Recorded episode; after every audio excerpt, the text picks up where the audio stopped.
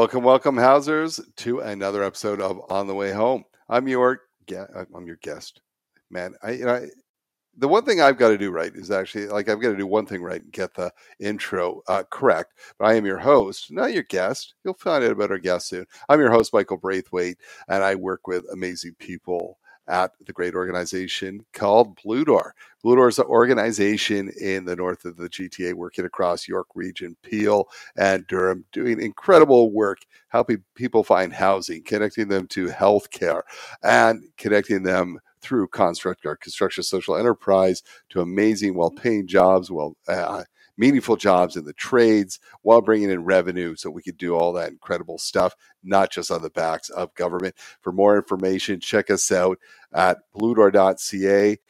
Uh, we don't do this alone. We do this in partnership with the Canadian Alliance to End Homelessness. You can find out about their work at caeh.ca. They do uh, incredible advocacy work. They, they throw a big conference in the fall this year. It will be in Ottawa. They do training. If you want to become a Built for Zero community, and trust me, you want to is important. We need built for zero communities across this country if we're going to truly prevent and end homelessness. Check out their work. They do that and so much more. CAEH.ca. Let's talk about today's guest. He is uh, one of the few five timer club members we have. We don't have the robes like they have on SNL.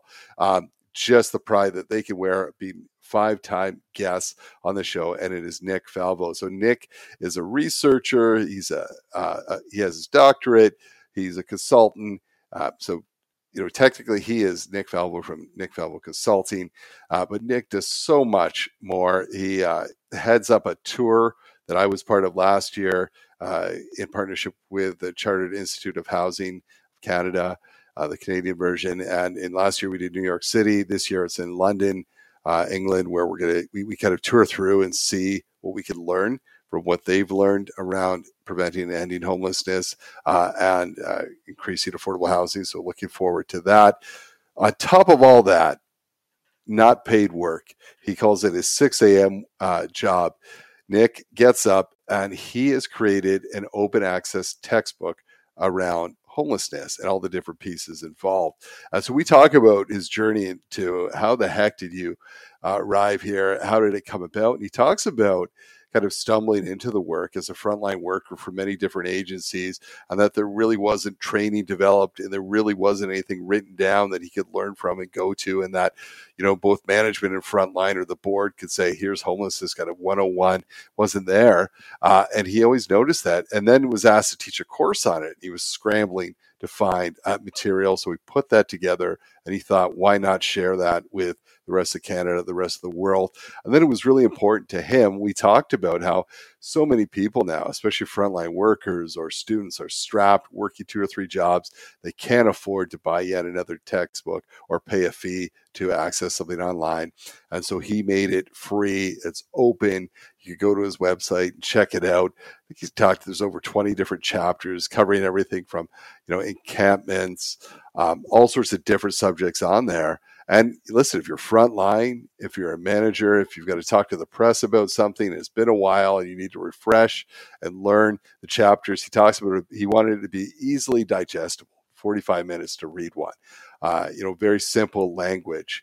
Uh, he also has a summary at the end. He's kind of his version of Nick's Cole's notes at the end of each chapter. Uh, he talks about how he's had some of that translated into French, so uh, different people uh, people go back. Um, you know, make it a little easier if French is your first language to access. Uh, such a cool textbook. We talk about that and much, much more. Listen, Nick's one of those people I could talk to for hours around uh, homelessness uh, and all the research work that he's done and all the different places he's worked in. Uh, today, we talk about the open access textbook. You'll want to listen and you'll want to check it out at his website at I think it's nickfalvoconsulting.ca.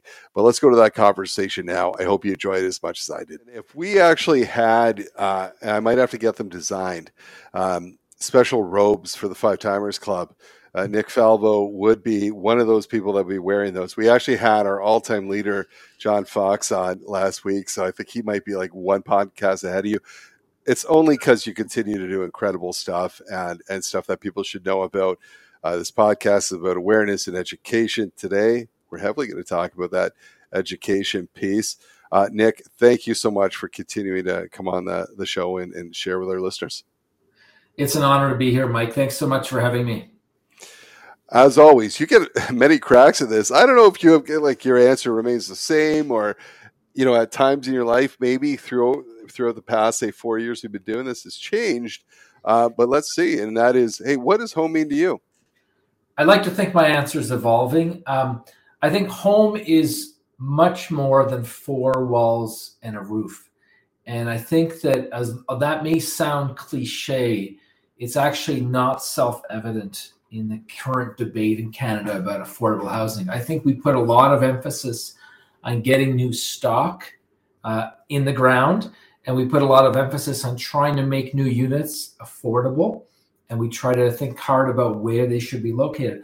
I don't think we talk enough about the amount of professional staff support required um, in a sustainable way over time when we talk about new units and new housing. I don't think we talk enough about the fact that semi independent seniors need professional staff support. We don't talk enough about the fact that wraparound support, a term we use in the homelessness sector, uh, needs to be in place for as long as the tenant needs it, not as long as the organization wants to provide it. So I think we've got a national crisis on our hands in terms of a lack of wraparound support, a lack of professional staff support. So my answer, that's a long-winded way of saying home for me is much more than four walls and a roof. Well said. And I think a lot of people, well, I think everyone on the show agrees. Usually people don't it's not the physical structure, but you're right. When it comes to solutions, everyone's build, build, build, build. We've got to do this. Uh, but, you know, and I, I tend to think people shy away. I say funders in general shy away from those conversations because if you say, hey, Nick, I need, you know, you're in government, I need a million dollars to build this home. It's a one time, then I'm, I'm, I'm, I'm out. Right now, if I say I need wraparound supports uh, in perpetuity, they get a little nervous because is that going to be on the backs of government forever? you know, and, and there's always going to be new stuff. How do we, you know, if we come out of that, we're the bad guy. So how do you work around? Any thoughts about how you work around that? One step at a time, I guess. Uh, strategically, it's probably okay to emphasize the short-term cost to a funder early on, but I think over time, um, it's important to have those conversations about the need for wraparound support, and and I think that it can be framed uh, in the language of prevention and uh, the, the fact that it's it's it might be nice to save a little bit of money for a few months, but if if cutting back on wraparound support means that person ends up back on the street, you haven't done yourself a favor and you haven't really saved yourself money. Sometimes uh, government, much like me, why I wear these glasses, a little short-sighted. Uh, we see what's right in front of us, but not you know far away, right? And I say that because um, that prevention piece, I've been a, a, big supporter for a long time. Uh, the trouble with prevention sometimes, especially when you're dealing with government uh, that has maybe a four year mandate, is the results of that might not happen till I'm way out of. So you need someone really with that kind of long term. I'm going to be okay with the fact that it might even be a different government uh, in total that, that's going to receive the praise and see the results of this. But I found that was always a, a shorter term as when you build, if I'm going to build something in the next six months, you know, that is physical. I could touch it. I could take a picture in front of it. Everyone sees, and that may help me get uh, reelected. It's tough. Yeah, the the new buildings create those ribbon cutting opportunities, and they, they create something we can all see and that's tangible. Um, but I think you know now, you know, we've been seeing substantial increases in visible outdoor homelessness since the pandemic. Um, Edmonton was in the news last week with its big with its cold snap and encampments being you know cleared by the police and elders being arrested. And I think when when the the flow into homelessness is so visible and intense, I think I think it can get easier to get the attention of politicians in terms of reducing that flow. I think it's important to say, hey, let's talk about how we get less of these people showing up in public spots, and wraparound support is an important part of that. Absolutely, is part of that. Um, yeah, and well said. Sorry, I, I veered listeners. I veered so far off the script, but I, I think you know, and I've got to go back to it. Otherwise, this could be a two-hour uh, podcast. And, and, the stuff that was happening in Edmonton, I don't know, Nick. Sometimes, like when I think we've come so far, and then we take ten steps back, where I'm like, how how can you really be punishing people in, in you know deepest need through uh, just, just, taking down those encampments? It's, it's, it's messy, and I know our friends that. Uh, partner with us on this podcast, the Canadian Alliance End Homelessness. We're all over that, advocating and working with government uh, so we can do better uh, moving forward. We want to talk about some of the work that you're doing right now. You're doing something really, really cool. I, you know, four years ago, almost five years ago, when we started this podcast, it was like, how do we get part of the challenge around homelessness and housing and pieces is that everyone's kind of working and doing their own thing and how do we create awareness and education uh, and those pieces, especially when it comes to something like homelessness. Uh, there's so many unknowns. It's, it's, you know, there's not really uh, a degree, say, or a diploma in uh, homelessness. In fact, I'll tell you this, Nick, a funny stat. I was supposed to teach a course um, about three years ago on homelessness at the college level. Two people signed up, so they canceled the course, right? So it shows like even interest. I don't know sometimes, but you've done something cool. You've developed a textbook, an open textbook, and we'll talk about the open piece. Uh, Introduction to Homelessness in High Income uh, Countries, an open access e textbook how the heck did this idea come about? Uh, and can you walk us through the process? It's not easy to do. Um, that you, you, know, and I'm sure it continues.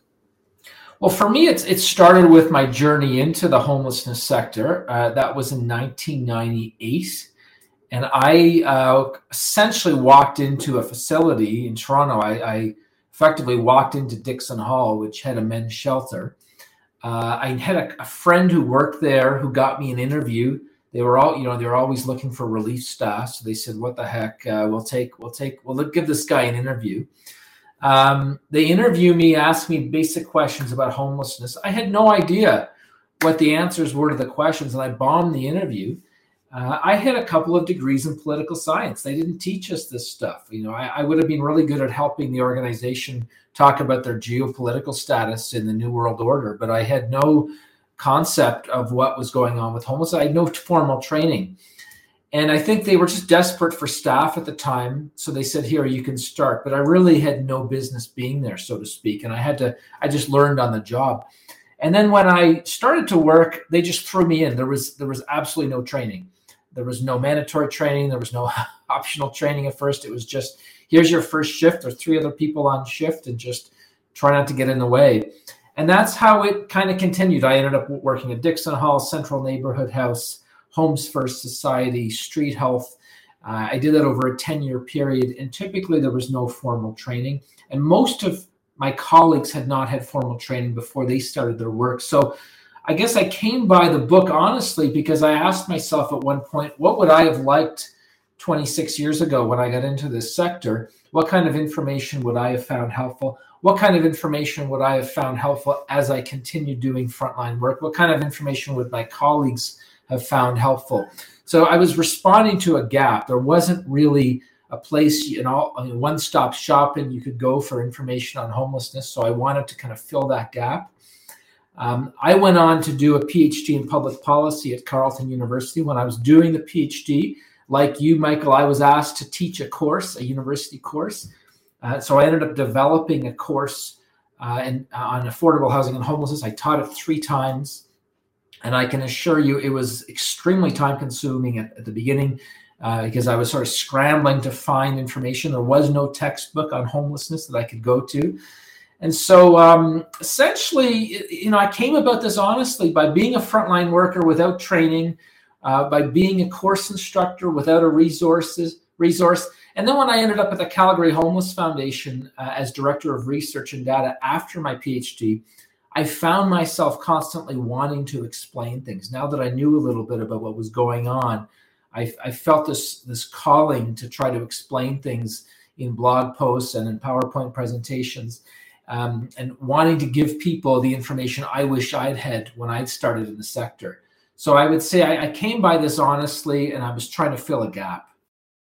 Construct, a social enterprise by Blue Door, provides high quality residential and commercial construction and property services in the Greater Toronto Area. More than a business with a heart, Construct is a real solution to preventing and ending homelessness. Through its eight week paid skills trades training program, complete with wraparound supports and on the job work experience, Construct lifts people out of poverty and into opportunity. To hire Construct for your next project or learn more about Construct's employment program, visit constructgta.ca. The, the gap is huge. You're so right.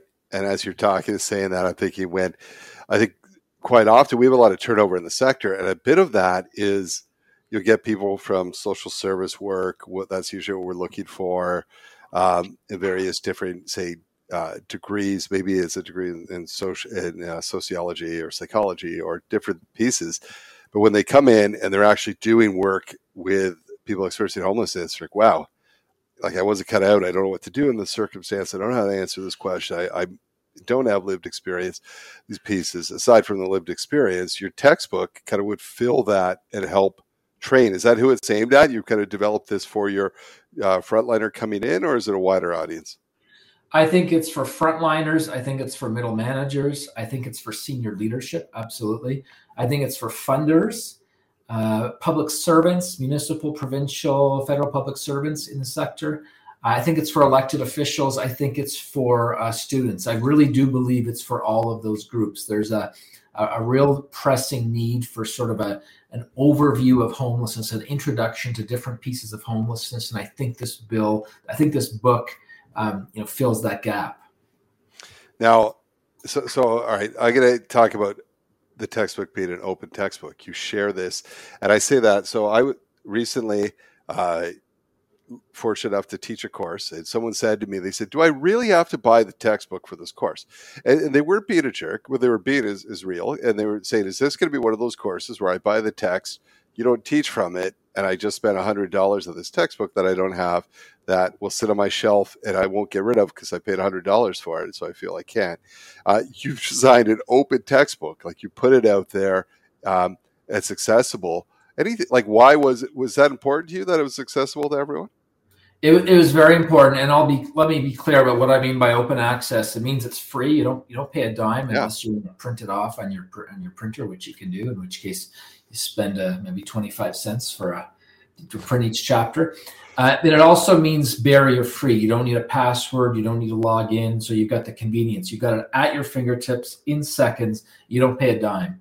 And I was I was learning. I mean, I learned when I went back to school to do my PhD uh, that a lot of students today are working three jobs. And, and I say that from experience because I was working three jobs when I did my PhD. People don't have extra money to buy a 100 or 200 dollar textbook um, especially if they don't even know if it's going to get used.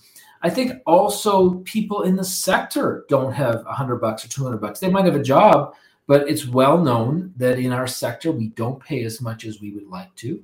Um, and so money's at a premium. Um, senior management loves to have training opportunities and educational opportunities that don't cost too much money. So everyone's looking to save, everyone's looking for convenience. I knew this, and I thought to myself, you know, I, have been teaching a homelessness 101 workshop, which I continue to teach. It's an all day workshop that I teach whenever I'm invited to teach. Uh, I, I, do it in person, I do it virtually. Uh, I do. I give it to board members. I give it to communities. Um, and I said to myself, I've got all this material, and I looked up at my computer and I thought, I've got a website too. I thought, why don't I just start putting this stuff online as it becomes available. Why don't I just start putting pen to paper on this and not just presenting in person? Because not everyone can take my homelessness 101 workshop. Maybe it's not offered at a time that, that's convenient for them. And so I started putting the material online. And uh, I realized that people really had a passion for, for open access material. They wanted it quickly, they wanted it conveniently, they needed it uh, in a hurry. And so I, I, think it's the new way, and I think that increasingly we're we're seeing open access become a thing. Uh, when I was an undergraduate student in the early 1990s, it was not a thing at all. No one had a problem. None of us had a problem for some reason for going to the library or going to the campus bookstore. But but the world is changing now. Also, we you know what what our open access was one person buys the book and the rest of us goes to that library, pays for whatever photocopy card, and then you photocopy the chapters that you need for it. That was our way around, as you said, being able to afford it. I'm going to tell you this too. I was shocked last week. I uh, I was we are coming back after break, and I asked someone. I said to the students, "said Tell me something fun you did over the holidays, or something you did over the holidays." And I have say, ninety percent of people said, "Not much. I had to work." Right? They are working to pay for school. So the last thing you want to do, yeah, is add to that. You're right. Also, many uh, frontline workers across the country are not even making a living wage, uh, and we've got to do better right with that and that how you know you're asking people not making a living wage to support our most vulnerable many because they're not making a living wage uh, you know so so having a resource like this and having it free is, is, so wonderful. What can people expect nick when they they look at this book? What types of things are covered? What was important to you to have in this or in different chapters yeah um, i think that um, i mean i want I want frontline people to read it. I want people at all uh, at all levels of organizations to read it. I think that people can expect a short document, short chapters, and that's crucial. So um, I I will write a chapter in about two thousand words or twenty five hundred words. It's designed to be read in about forty five minutes, the full chapter, and they can expect uh, short sentences and simple words and short paragraphs and I'm actually, I mean, quite serious about that. I mean, it, there are lots of people in our sector for whom English is not their first language. There are people in our sector who didn't get the chance to go to university, who didn't get to. I, I had a coworker when I worked in Toronto who had never been to post secondary at all of, of, anything. Like she she just had high school. That's not uncommon in our sector. So you can expect to see accessible information that can be read relatively quickly, and you can expect to see summaries too. So, for example, Michael, if you get short notice, you get told you got to be at a meeting tomorrow morning to talk about encampments and maybe you haven't been talking about encampments recently. Maybe it's it's it hasn't been in your day to day and you you're going to have a microphone in front of you at some public meeting and you need to prepare. Um, our my chapter on encampments is designed to be read in about 45 minutes and if you're too busy to read that 45 minute chapter that's okay because i've got a 10 point summary for you that's designed to be read in about 10 minutes. And so you'll get something quick accessible um, you can digest it uh, in a in a pinch if you get if you have to be somewhere quickly. Uh, I understand that not everyone has three hours to get through a chapter. You know, it's so, so interesting about that as well, Nick. And thanks. And, and for uh, younger viewers, there was something back in the day called Cole's Notes. And so, as if you didn't want to read the whole book, you'd go out and get these notes, and they'd probably hit on the high points. Teachers hated them, and for good reason. You should read the whole thing, right? But uh, so Nick has done a Cole's Notes version uh, in, in the summary at the end. Um, I remember getting in trouble for that in, in English once. Uh, I, I, dropped my Cole's Notes, and, and, the teacher was not happy. Um, Nick, aside from uh, so, so, it's it's digestible, it's quick, and it's so funny you mentioned that too. I was actually my partner Sylvia was. Uh, so at this time of year that you and I are talking right now, very very cold. It seems to be there's more attention paid to people on the street because they could get seriously ill or die uh, in this type of freezing weather. Uh, so she was called to be on live television, and so we prepped the night before. Uh, uh but then they switched the topic right? Uh, the day of. So, so to be prepared, but we had gone over a bunch of different things, and thankfully, right? But this this is something that someone in that position definitely could use to be prepared to say, as you said, you're right. You know, you're, you're being hit with this. If you say the wrong thing, it could damage your organization, the sector, the funder. You know, so uh, having a resource like this is is just incredible. I, you mentioned encampments. What are some of the other things covered? Yeah, so there's a chapter I just finished on racialized persons. There's a chapter on uh, homelessness amongst indigenous peoples, and and it provides concrete examples of the kinds of things a nonprofit can do to better address the needs of indigenous people.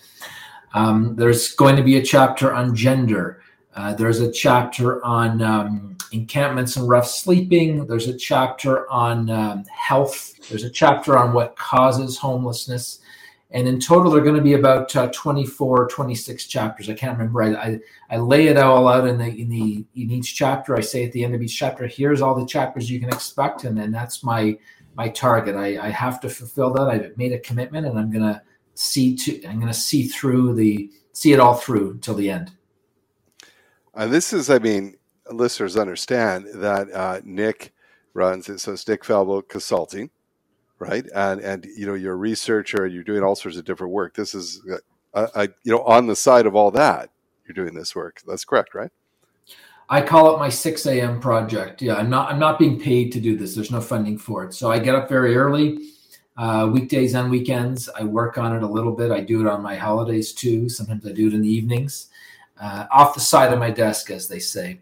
In fact, I, I also pay for um, proofreading and I pay for layout.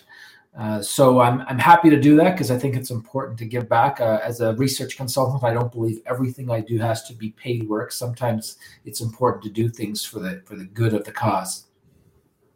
Very cool. What is the response been? Now, this textbook, because you put it out, you put out chapters, right? So it's yeah. not boom, it's not one. But what has the response been from sector, government, and others that uh, you've you know that would would read this?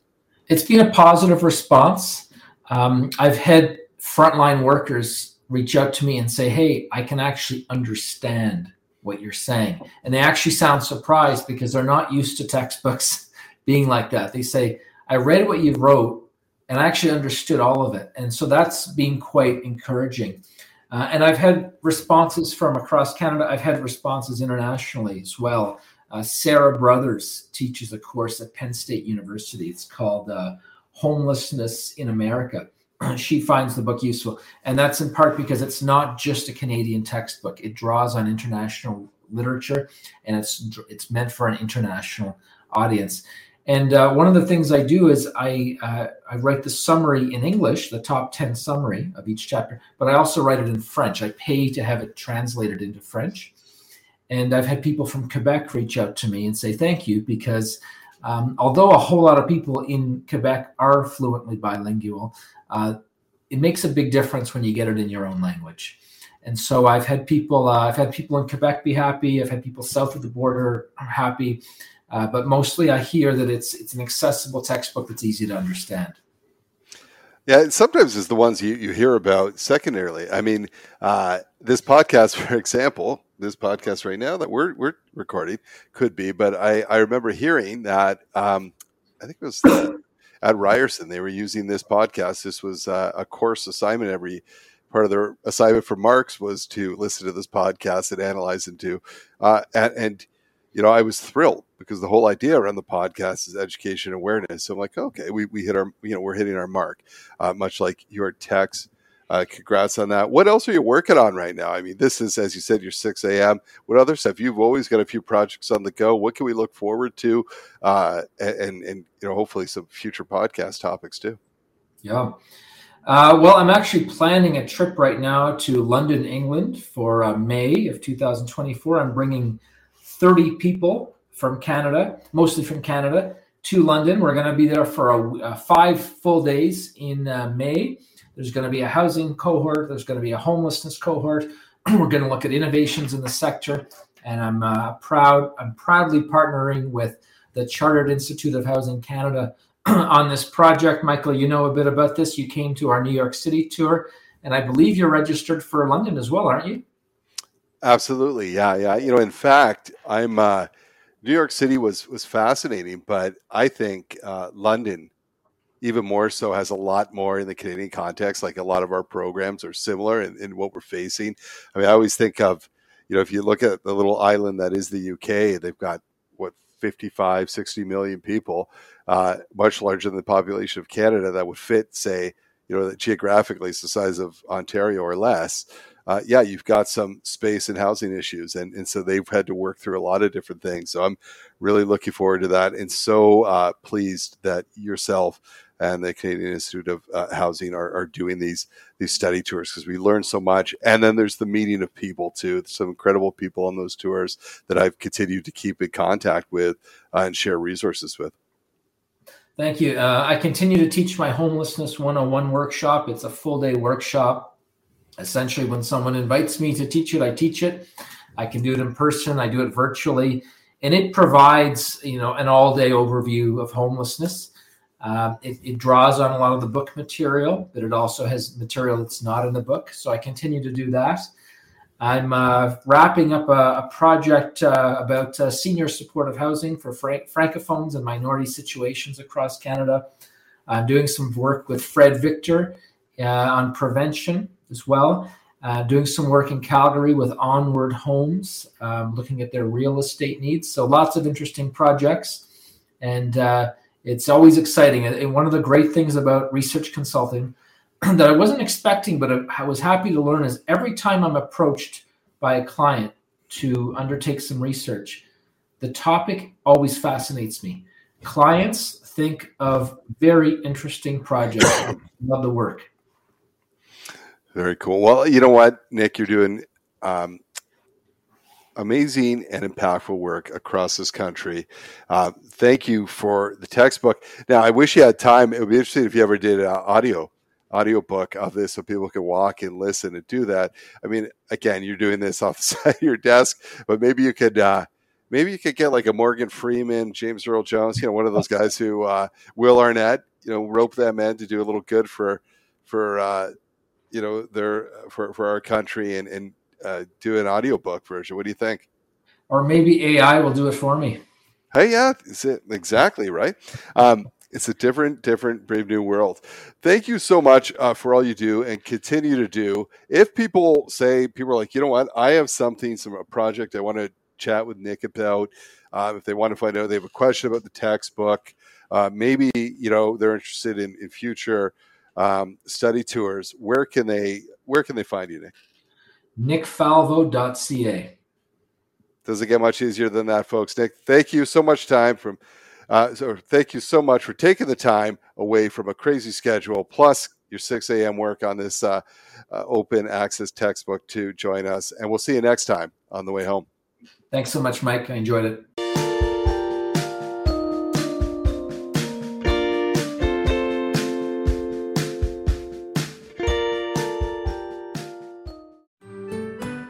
I'm Andrea Askowitz. And I'm Allison Langer. And we are the hosts of Writing Class Radio, a podcast, but we are so much more. We have writing classes. So if you are looking for live online classes where you can join a community, write to a prompt, get feedback, and get better, check out all our classes at writingclassradio.com. And listen to our podcast wherever you get your podcasts and at writingclassradio.com. Produced by Crier Media and distributed by the Sound Off Media Company.